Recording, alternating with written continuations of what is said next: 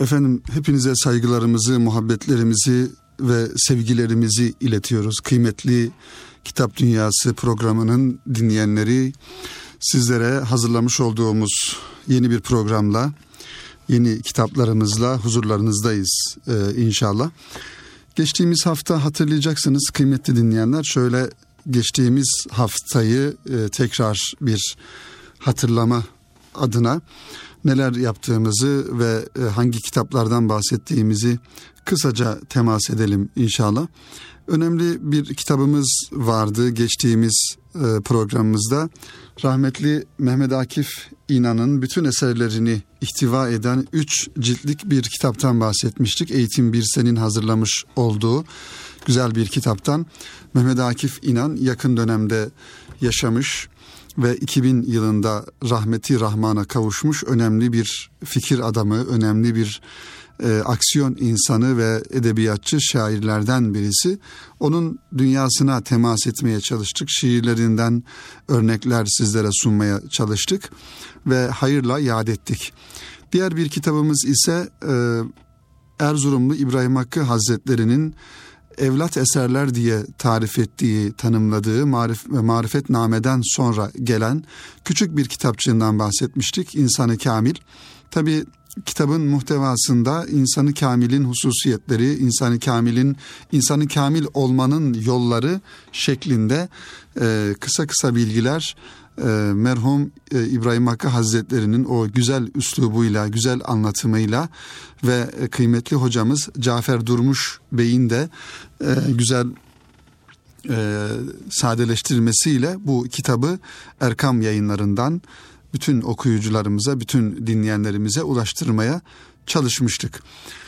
Tabii önümde birkaç kitap var. Ee, ben arzu ediyorum bütün kitaplarımızı programlarımızda tanıtalım ama e, maalesef zamanımız yeterli olmuyor. Ee, ya da kitapların muhtevalarını sizlere ulaştırma noktasında ancak zamanımız e, yeterli oluyor. Bir kitabımız şu, birinci kitabımız tanıtmaya başlayacağımız Geçen hafta çünkü yarım kalmıştı bu kitabın tanıtımı. Semih Yol Açan Bey'in Erkam yayınlarından çıkan Kur'an-ı Kerim'e göre Allah Kimleri Sever isimli kitabını inşallah biraz sonra tanıtmaya çalışacağız. Bu kitabın bir diğer e, cildi olan Allah kimleri sevmez yine Kur'an-ı Kerim'e göre Allah kimleri sevmez ismiyle aynı şekilde Erkam yayınlarından neşredildi. Tabi Cenab-ı Hakk'ın sevdiği e, veya sevmediği kullar e, olabilme Allah muhafaza sevmediği kullardan inşallah olmayız. Ancak e, sevmediği kulların hususiyetleri de sevdiği kulların hususiyetleri de Kur'an-ı Kerim'de ayeti kerimelerle e, sabit bir şekilde ifade ediliyor. Kıymetli yazarımız Semih Yolaçen Bey de Kur'an-ı Kerim'deki ayeti kelimelerden hareketle Cenab-ı Hakk'ın hangi kulları ve hangi amelleri dolayısıyla, hangi fiilleri dolayısıyla sevdiğini Kur'an-ı Kerim'deki ayeti kerimelerin ışığında bizlere anlatıyor, anlatmaya çalışıyor. Tabi burada diğer kitapta olduğu gibi e, her bir konu aslında her bir konunun e, hareket noktası bir ayeti kerime e, olarak önümüze çıkıyor. Şöyle kitabımızın da içindekilerden de bunu hemen anlıyoruz. Ee, başta tabii ki Peygamber Efendimiz sallallahu aleyhi ve sellemi Cenab-ı Hakk'ın nasıl sevdiğini anlatıyor. Zaten Efendimiz aleyhissalatü vesselamın bir diğer ismi hani Cenab-ı Hakk'ın Habibim dediği yani Rabbimizin en çok sevmiş olduğu bir insan olması hasebiyle Cenab-ı Hak Peygamber Efendimiz'i sever başlığıyla e, kitaba giriş yapılıyor. Burada Peygamber Efendimiz sallallahu aleyhi ve sellemin diğer peygamberler arasındaki yerine temas ediliyor. Allah Resulü Efendimiz malumunuz kainatın efendisi, bütün insanların en şereflisi, en üstünü, bütün peygamberlerin de en e, üstünü. Her bir peygamber şüphesiz Rabbimizin katında ve ümmeti Muhammed'in insanların nazarında en üstün insanlardır, en üstün varlıklardır. Ancak bütün e, bunların da en şereflisi, en üstünü olan Allah Resulü Efendimiz Aleyhisselatü Vesselam. E, bu bunu biz Kur'an-ı Kerim'deki ayet-i kerimelerden de görüyoruz. Peygamber Efendimizin e, üstün bir varlık olduğunu, Cenab-ı Hakk'ın onu üstün bir şekilde yarattığını ve alemlere rahmet olarak gönderdiğini Allah Resulü Efendimizin Rabbimiz Kur'an-ı Kerim'de ifade buyuruyor. Ee, Peygamber Efendimiz sallallahu aleyhi ve sellemin tabii ki e, üstün olma meziyetleri, üstün olma e, yönlerine baktığımızda bir zirve e, noktayı görmüş oluyoruz Peygamber Efendimizin. Rabbimizin kendisine vermiş olduğu e, hem e, o manevi güzellikler hem ruhi güzellikler hem bedeni güzellikler bütün varlıklardan ve bütün insanlardan onun en üstün olmasını e, sağlayan hususiyetler. Mesela Hazreti Yusuf Aleyhisselam'ın malumunuz e, güzelliği dillere destandır. Hazreti Yusuf Aleyhisselam'ın güzelliği ve e, Yusuf Aleyhisselam'ın kıssası dahi kıssaların en güzeli olarak ifade edilir. Ancak Efendimiz Aleyhisselatü Vesselam'ın güzelliği Yusuf Aleyhisselam'dan da daha fazlaydı. Yani fiziki anlamdaki güzelliği ni de bunu e, bunun içine koyabiliriz. Dolayısıyla Peygamber Efendimizin böyle bir e, hususiyeti var. E, Efendimiz Aleyhisselam'ın mucizeleri de aynı şekilde. Kur'an-ı Kerim onun en büyük mucizesidir. Kur'an-ı Kerim Peygamber Efendimizin kıyamete kadar devam edecek olan e, en büyük mucizesidir. Dolayısıyla diğer peygamberlerin e, var olan mucizeleri kendi dönemlerinde yaşamış oldukları zaman diliminde var iken Allah Resulü Efendimizin farklı mucizeleri olmakla beraber yani asr-ı saadet döneminde gerek müminlere gerek müşriklere dönem, dönemindeki insanlara göstermiş olduğu mucizeler olmakla beraber ancak en büyük mucizesi Kur'an-ı Kerim'dir. Kur'an-ı Kerim'in e, muhtevasıdır, emirleridir, hükümleridir, icazıdır, belagatidir, edebiyatıdır. Kur'an-ı Kerim'in her yönüyle Kur'an-ı Kerim'in bir mucize olduğunu görüyoruz. İşte Semih Yol Açan Bey'in e, hazırlamış olduğu kitapta böyle bir girişle e, Allah kimleri sever sorusunun birinci cevabı olarak Cenab-ı Hak Habibi Muhammed Mustafa'yı sallallahu aleyhi ve sellemi sever ve arkasından da Allah Resulü Efendimizin özelliklerini, güzelliklerini anlatıyor. Tabi diğer bir konu nedir ona bakıyoruz kıymetli dinleyenlerimiz. Cenab-ı Allah Habibine tabi olanları sever. Çünkü e, Peygamber Efendimiz'i veya Cenab-ı Hakk'ı sevmek Peygamber Efendimiz'i sevmekten geçiyor. Sevmek dediğimiz hadise ise sadece soyut bir e, durum değil. Sevdiğimizi ortaya koyacak, izhar edecek ve gösterecek bir takım davranışlarda, amellerde bulunmakla olur. Allah Resulü Efendimiz'e muhabbet duymak ve e, onu sevmek de başta Cenab-ı Hakk'ın emirlerini yerine getirmek, Rabbimizin istemiş olduğu kıvamda, durumda bir kul olabilmek, akabinde Resulullah Efendimiz'e layık bir ümmet olabilmek. Bu layık bir ümmet olabilmede onun sünneti seniyyesini en güzel şekilde yerine getirmek ve e, İslam'ı e, ehli sünnet akaidine göre şeriatın istediği şekilde istikamette sünneti seniyyenin istediği istikamette yaşamakla olur ancak. Tabi e, Allah Resulü Efendimiz sallallahu aleyhi ve sellemin zamanında yaşayan, beraber yaşayan, onunla e, birlikte hayatını sürdüren, birlikte mücadelesini sürdüren insanlara baktığımızda hani hep e, onunla konuşurken Allah Resulü Efendimizle konuşurken başlangıç cümlesi olarak kullandıkları anam babam sana feda olsun ya Resulallah diye başlayan sahabe-i kiramın birçok cümlesini ifadesini görüyoruz. İşte e, bu kitabımızda da Habibine yani Rabbimizin peygamberine tabi olanları sever başlığı altında Semih Yol Açan Bey böyle bir küçük başlık açmış. Anam babam sana feda olsun ya Resulallah diye devam ediyor. Oradan bir bölüm inşallah sizlerle paylaşalım kıymetli dinleyenlerimiz. Allah Teala'nın Resulullah sallallahu aleyhi ve selleme olan sevgi ve muhabbetini hangi dil tarif edebilir, hangi kalem yazabilir? Bizler ancak bu sevginin tezahürlerinden yola çıkarak beşer idrakinin kapasitesi ölçüsünde birkaç kelime, birkaç kelam edebiliyoruz. Bu sevginin kadrini en iyi en iyi ancak Allah Teala ve onun sevgili Habibi Hazreti Muhammed Mustafa sallallahu aleyhi ve sellem bilebilir. Bu sevgiyi ki sevgiliye tabi olmayı da sevilme makamına ulaşmaya bir vesile kılmıştır. Yüce Rabbimiz şayet Habibine tabi olursak onun sevgisine nail olacağımız müjdesini vermektedir. Ayet-i kerimede Ali İmran suresinin 31. ayet-i kerimesinde şöyle buyuruyor. De ki eğer siz Allah'ı seviyorsanız hemen bana uyun ki Allah da sizleri sevsin ve suçlarınızı mağfiretle örtsün. Allah gafurdur, rahimdir. Ne büyük müjde değil mi? Şayet Peygamber Efendimiz sallallahu aleyhi ve selleme tabi olursak hem Allah Teala'nın sevgisine mazhar olacağız hem de işlemiş olduğumuz günahlarımız mağfiret olunacak. Fakat şunu da iyi bilmek gerekir ki bu öyle basit kuru bir sözle geçiştirilebilecek bir şey değildir. Çünkü bu işin sonunda Allah Teala'nın sevgisini kazanmak da vardır. Denilir ki sevgi emek ister.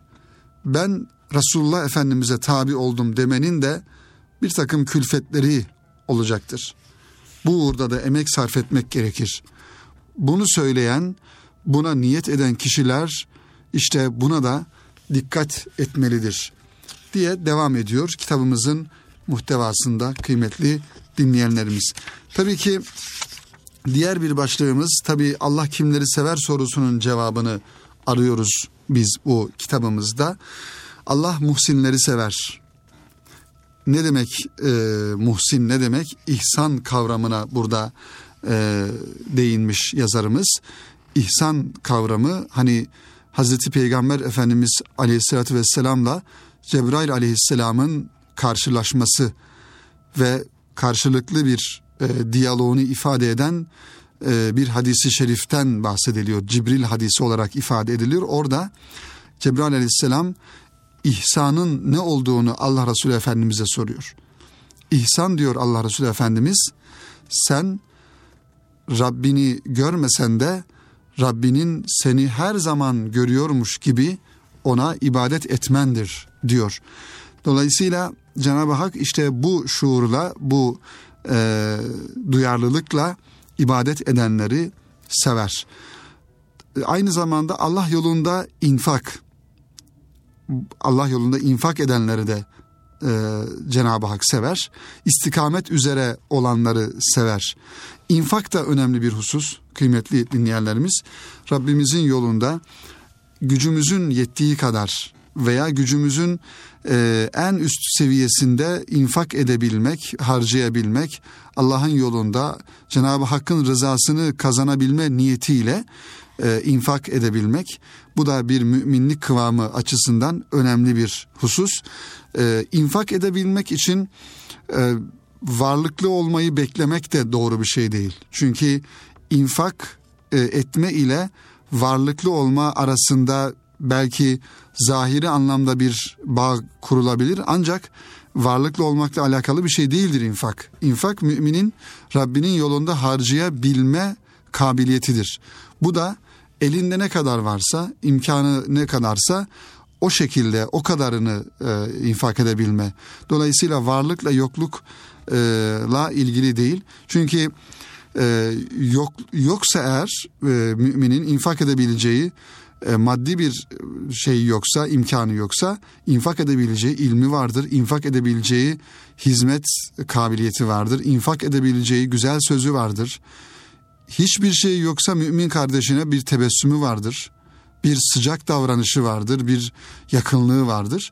Bunlar da Cenab-ı Hakk'ın yolunda yapılması gereken rıza ilahi için güzel amellerden bazıları. İstikamet üzere olmak da önemli bir husus. Yani istikameti kazanabilmek için de tabii ki bir insanın e, temelinin, düşünce yapısının, amellerinin doğru düzgün olması gerekiyor. Bunun da yegane e, yerine gelme şartı Kur'an-ı Kerim'den ve hadisi şeriflerden Efendimizin yolunda olmak veya onun yolunda olan e, insanlarla beraber olabilmek.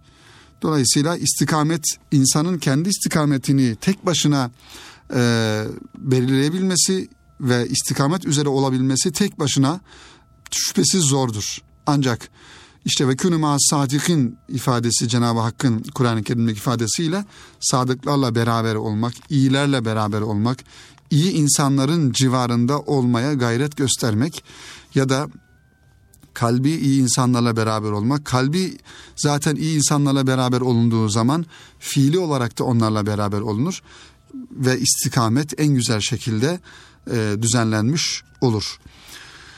Diğer bir e, konumuz Cenab-ı Hak iyilik edenleri sever. Biraz önce de temas ettiğimiz gibi bollukta ve darlıkta cömert olabilmek bir müminlik kabiliyetidir. Affedici olanları sever ve verilen verdiği söze sadakat gösterenleri sever. Burada Cenab yine aynı şekilde her birisi Kur'an-ı Kerim'de Rabbimizin ayeti kerimelerle ifade etmiş olduğu hususlar. Allah tövbe edenleri ve temizlenenleri de sever kıymetli dinleyenler. Temizlik mevzusuyla alakalı geçtiğimiz programlarda muhtelif kitaplarımızdaki konularda temas etmeye çalıştık.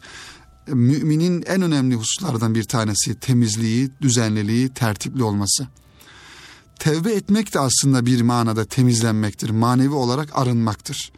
Yaptığımız hatalardan dolayı pişmanlık duymak, nasuh bir tövbe ile Rabbimizin huzuruna durmak ve Rabbimize yapmış olduğumuz hataları ya da Rabbimizin bizi yapma ihtimali olan hatalarımızdan da muhafaza etmesi için Rabbimize sığınmak.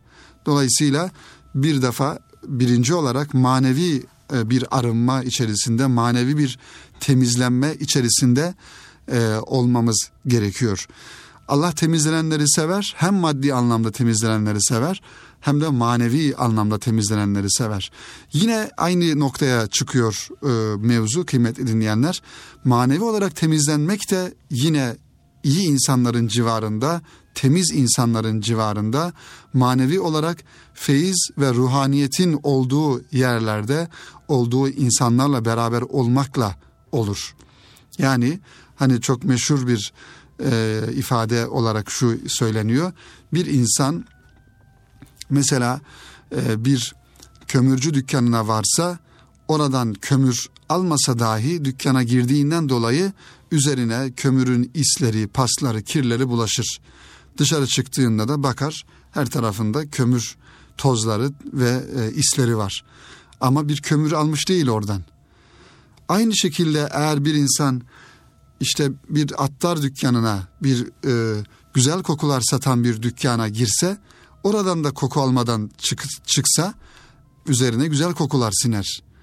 İşte iyi insanlarla beraber olmakla kötü insanlarla beraber olmanın misali bu vermiş olduğumuz örnekte olduğu gibidir.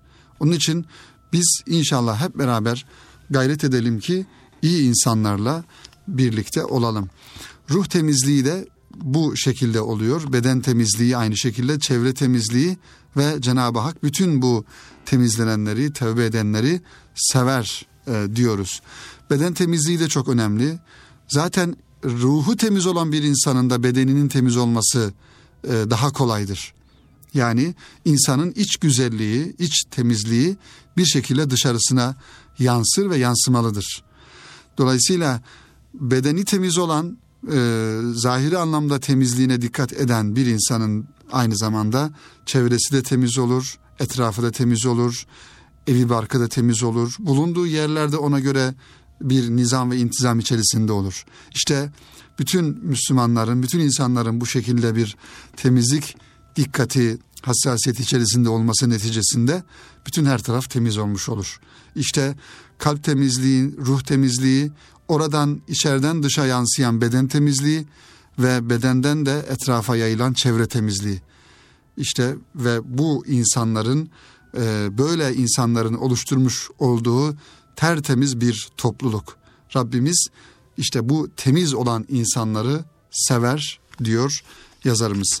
Devam ediyor kitabımız tabii ki kıymetli dinleyenler. Cenab-ı Hak sabredenleri sever, tevekkül edenleri sever, adaletli davrananları sever, muttakileri yani Cenab-ı Hak'tan hakkıyla korkanları sever. Bakara suresinin ilk ayetlerinde e, geçtiği şekilde ve Allah e, müminlere karşı yumuşak, kafirlere karşı şiddetli davrananları yani müminlerin müminlere karşı derya gönüllü olabilmek, kafirlere karşı ise şiddetli İslam'ın izzetini, onurunu e, gösteren ve e, Müslümanların e, bir yönüyle şerefini savunan davranış ve tavır içerisinde olanları sever. Yani Müslümanlara karşı aslan kesilip de kafirlere karşı ya da din düşmanlarına karşı e, kuzu gibi olmak hiçbir zaman Müslümanın ne ahlakında e, olan şeydir ne karakterinde ne de anlayışında olan şeydir. Aizzetun alel müminin diye başlayan e, ayeti kerimede onlar müminlere karşı şefkatli, izzetli, kafirlere karşı ise şiddetlidir ayet-i kerimede. Yine Maide suresi 54. ayet-i kerimede de aynı şekilde e, Cenab-ı Hak e, ifade ediyor.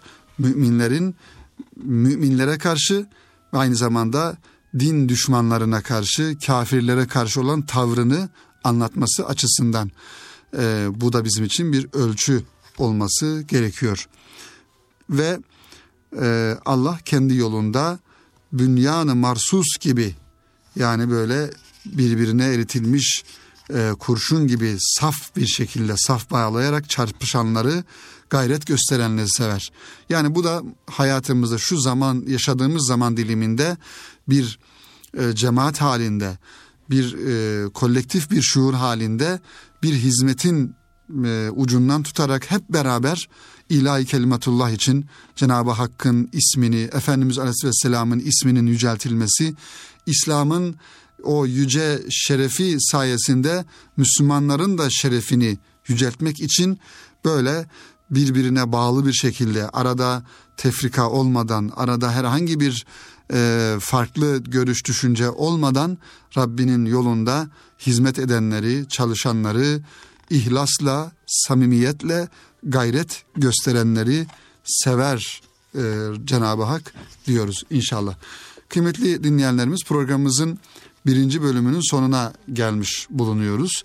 Kitap Dünyası programında kitapların dünyasından sizlere bu programımızın birinci bölümünde Semih Yol Açan e, hocamızın e, beyefendinin Kur'an-ı Kerim'e göre Allah Kimleri Sever isimli kitabından kısa kısa bölüm başlarından e, dilimizin döndüğünde döndüğünce anlatmaya, izah etmeye çalıştık. İnşallah şimdi e, Nurettin Yıldız hocamızı Erkam e, Radyosu mikrofonları aracılığıyla kıymetli büyüğümüz Ahmet Taş Getiren Bey ile yapmış olduğu İslam'dan Hayata Ölçüler isimli programıyla takip ediyoruz ve ben eminim ki bütün dinleyenlerimiz en e, güzel şekilde ve e, faydalı bir şekilde istifade ediyorlar ve e, büyük bir hazla dinliyorlar bu programı. İşte Nurettin Yıldız hocamız ki bu şekilde büyüklerimizi Rabbimiz büyüklerimizin sayısını artırsın ve toplumumuzda e, yön veren toplumumuza e, gerçek anlamda ehli sünnet akaidini, İslam'ı en güzel şekilde anlatan büyüklerimizin Cenab-ı Hak e, ömrünü uzun eylesin. Onlara hayırlı uzun ömürler versin. Nurettin hocamız da tahlil yayınlarından bir kitap yayınladı. Dördüncü baskısını yapmış tabi bu kitap. Mümin Ev isimli e, kitabını inşallah bir e, dilimizin döndüğünce sizlere aktarmaya çalışalım e, programımızın bu bölümünde. Tabi kitabımıza ee, kıymetli hocamız güzel bir e, salavatla ve hamdle başlıyor. Bize huzur, bize huzurun kaynağı olarak evlerimizi ve evlerimizdeki eşlerimizi gösteren Allah'ım. Fani alemden ebedi aleme geçen yollara bizi hidayet ettin. Küçük barakalardan Tuğba diyarında ebedi mekanlar lütfettin bize.'' Bize hayat lütfettin, sıhhat ve nimetler ihsan ettin. Her şey senden geldi.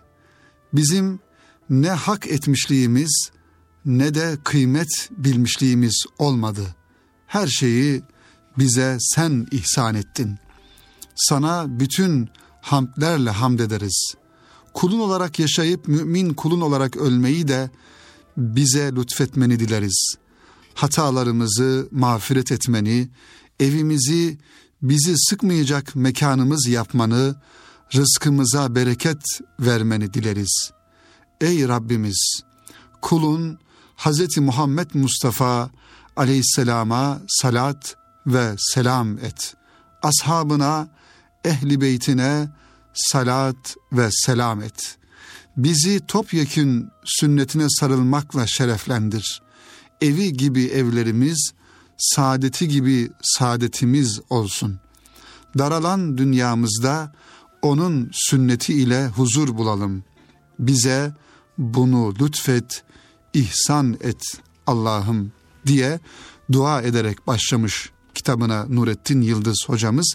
Biz de bu dualara, bu temennilere canı gönülden en kalbi duygularımızla amin diyoruz elbette. Tabii mümin ev denildiğinde önemli bir mevzu kıymetli dinleyenler.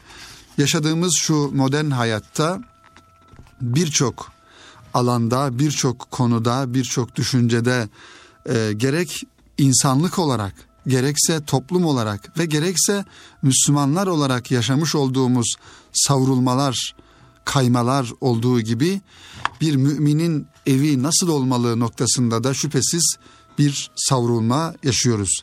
Hani eskiden evlerimizde haremlik selamlık olurdu. Anlatılır ya ecdadımızda Osmanlı'da e, evlerin içi, evlerin kapıları, evlerin giriş çıkışları nasıl olurdu? E, ama tabii ki modern hayatın getirmiş olduğu şartlara baktığımızda bakıyorsunuz evlerimiz Avrupalıların evleri gibi. Daha doğrusu içlerinde yaşayan insanlar bizler yani Müslümanız ancak evlerimizin gerek mahrem, mahremiyet yönüyle gerek evlerimizin e, tasarım yönüyle gerek eşyaları yönüyle maalesef e, İslam'ın izlerini çok az bir şekilde taşıdığına şahit oluyoruz. O yüzden bu mevzu önemli ve kıymetli e, hocamız da bu mevzuya dikkat çekmiş. Mümin Ev isimli bir e, kitap kaleme almış. Kitabın içindekiler bölümüne baktığımızda zaten e, birçok konuyu burada anlamış oluyoruz ve kıymetli hocamız şöyle bir e, yaklaşımda bulunmuş. Hani konulara birinci, ikinci, üçüncü mevzu olarak değil de birinci teklif diye yani evlerimizi müminleştirme teklifleri başlığı altında birinci teklif, ikinci teklif, üçüncü teklif diye e, devam ediyor. Mesela birinci teklifte ne diyor? Evlerimizin konumunu belirleyelim diye bir başlık atmış. Bakalım evlerimizin konumunu nasıl belirlememiz gerekiyor? Yani Nurettin Yıldız hocamızın bu anlamdaki teklifini hep beraber bir sayfalık bir bölüm var. Bunu okumaya çalışalım inşallah. Yani ev alırken mesela nasıl bir konumda olması gerekiyor? Yani evi aldığımızda daha çok evimiz metrobüse yakın olsun diyoruz. İşte metro istasyonuna yakın olsun. Aman alışveriş merkezine de yakın olsun. Öbür taraftan büyük markete, okula da yakın olsun, hastaneye yakın olsun ama acaba böyle mi olmalı? Bunlar da çok önemli belki ama işte burada hocamızın teklifleri olacak. Evlerimizi barınaklıktan kıblegahlığa yükseltmeye mecburuz. Evlerimizde geceleme, yeme içme ihtiyacımıza ihtiyacımızı görüyor olabiliriz. Bu ihtiyaçların yanında bir de evlerimizdeki yaşantımız sayesinde Allah'ın rızasını da kazanmak veya kaybetmek var önümüzde. Evlerimize bakan gözümüz bunu da görmelidir. Bu gözle bakmamız durumunda evlerimizin bir nimet olduğunu, şeytanın bizi en son yakalayabileceği kalelerimizin evlerimiz olabileceğini de itiraf etmeli, etmeliyiz. Camilerimiz dahil pek çok kalemizi bize ait mekanları kaybedebiliriz. Ama evlerimiz en son düşmesi gereken kalelerimiz olmalıdır. O düşme de biz ölmeden gerçekleşmemelidir. mahalle camisinin düşmesinden belki mesul olmayabiliriz. Şu veya bu nedenle camiliği bize kulluk mekanı olma vasfını yitirdi diyebiliriz. Evlerimiz için öne sürebileceğimiz mazeretlerin hiçbiri kabul edilmeyecektir. Evimizin çatısı üzerimize çökertilebilir ama evde barındırdığımız mukaddesatımız bizden alınamaz. Bu mantığı elde edeceğimiz bir yatırım en acil görevimizdir.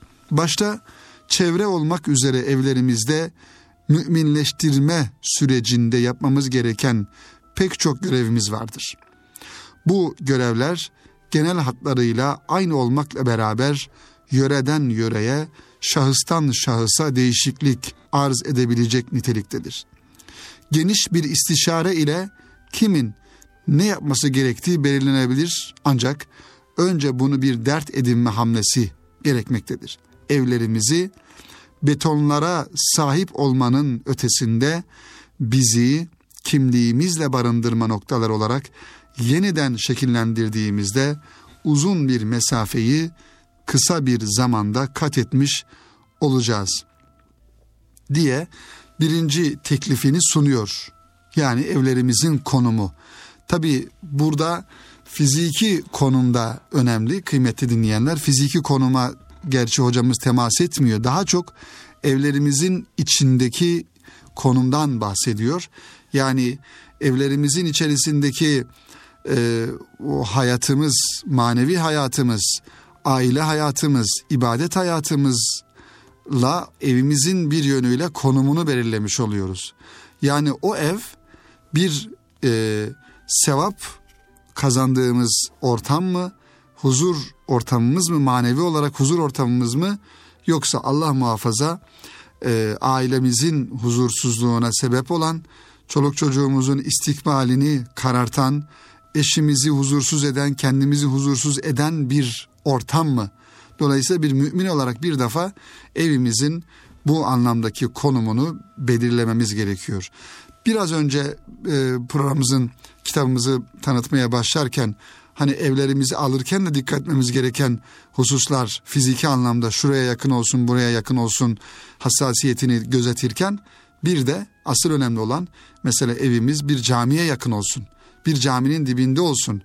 Hemen hızlı bir şekilde beş vakit namazımızı cemaatle kılabilme e, gayreti içerisinde olmak adına böyle bir hassasiyeti de göstermemiz gerekiyor evlerimizi alırken. E, ya da evlerimizi alırken e, belirlerken iyi bir muhitte yani Müslüman insanların dini hassasiyeti olan, İslami hassasiyeti olan insanların yaşamış olduğu muhitte almış olmamız da hem bizim için hem ailemiz için hem gelecek neslimiz için bir sorumluluk e, göstergesi, ifadesi olmalıdır. Devam ediyor tabi kitabımız e, tanıt e, muhtevasına kıymetli dinleyenlerimiz. Evlerimizin konumunu belirleme teklifinden sonra ikinci teklif sünnet ehlinin şahsiyetine sahip olmalıyız. Bu da yine evlerimizin içerisinde ailemizde yaşamış olduğumuz dini hayatımızda Resulullah Efendimizin sünnetini en güzel şekilde icra edici bir e, durumda olmak evlerimizin içerisinde onun sünneti seniyesini yerine getirmekle olur. Kitabımızda 30 tane tekliften e, bahsediyor e, kıymetli hocamız. Evlerimiz hicret yeri mi acaba diye evde hiçbir şey sulanmasın, e, asıl olan kaybolmasın başka bir teklif. Evde insan, insanda her şey önemli tutulsun. E, İslam'ı daraltmamış evlerimiz olsun. E, mümin kadının mümin evi olur. Bunlar hep teklifler tabii. Evinizde eviniz evinde namazı direk yap. Dengeli bir dini hayat yaşa. Ee, evinde Peygamber Aleyhisselam'ı baş tacı yap. Her şeyde bir hikmet arayan evde otur. Ee, diye devam ediyor. Evimiz evimiz medrese olmalıdır bir yönüyle.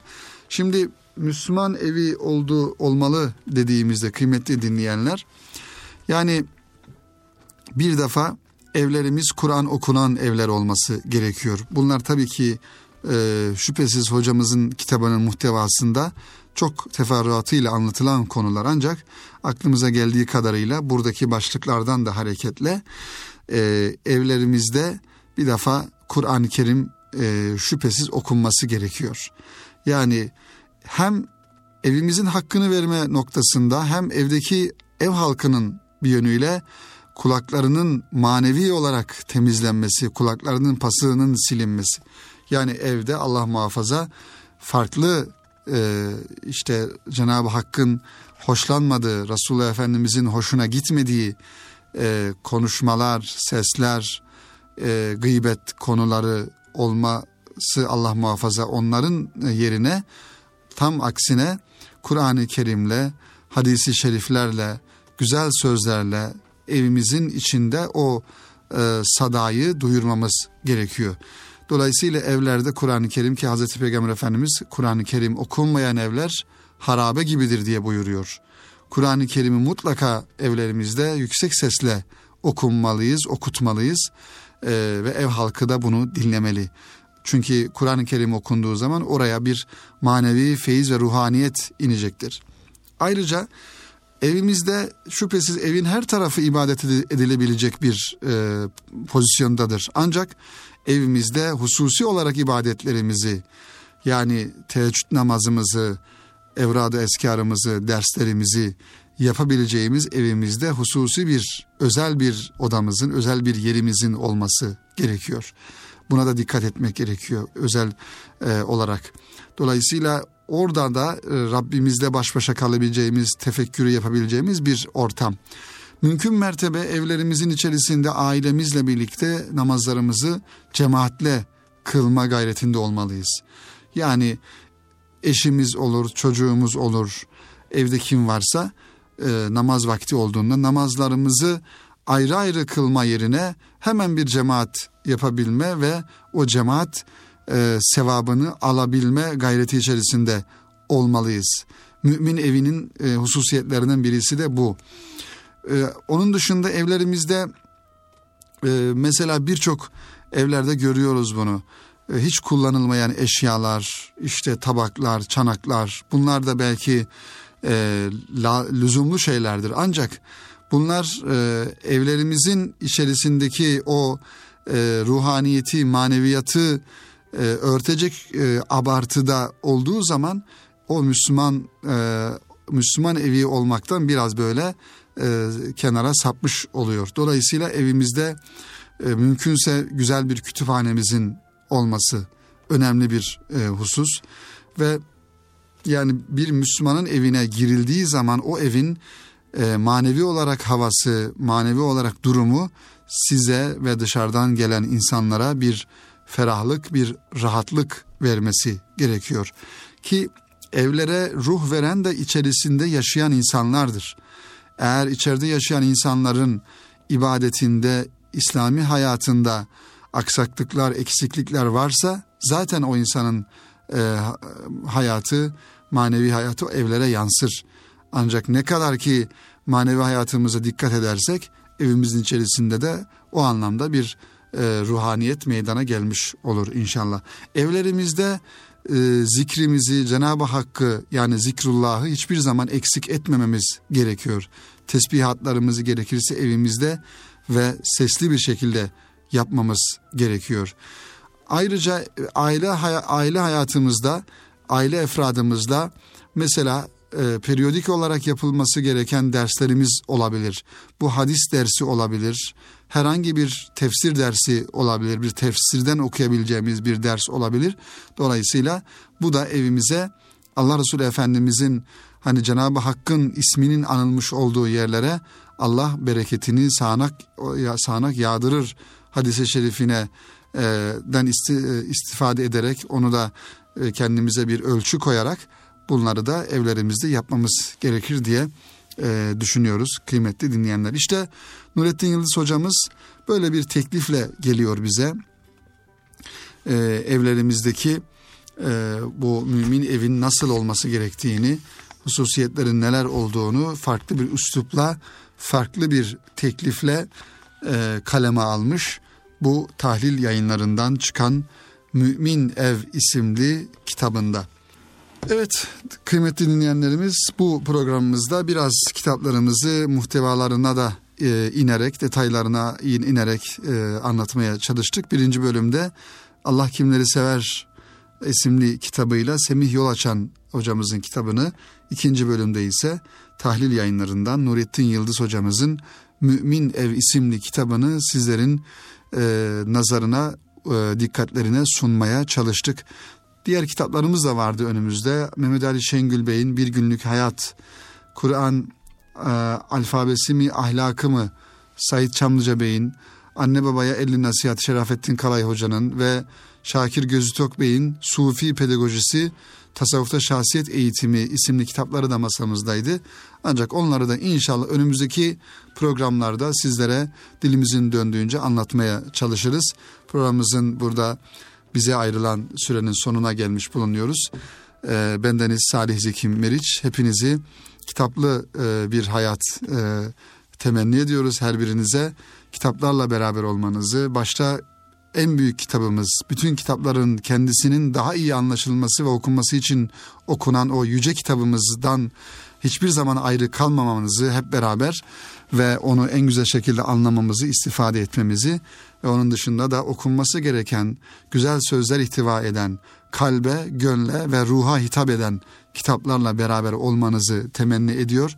Hepinize hayırlı hizmet ömürleri niyaz ediyoruz ve hayırlı akşamlar diliyoruz efendim.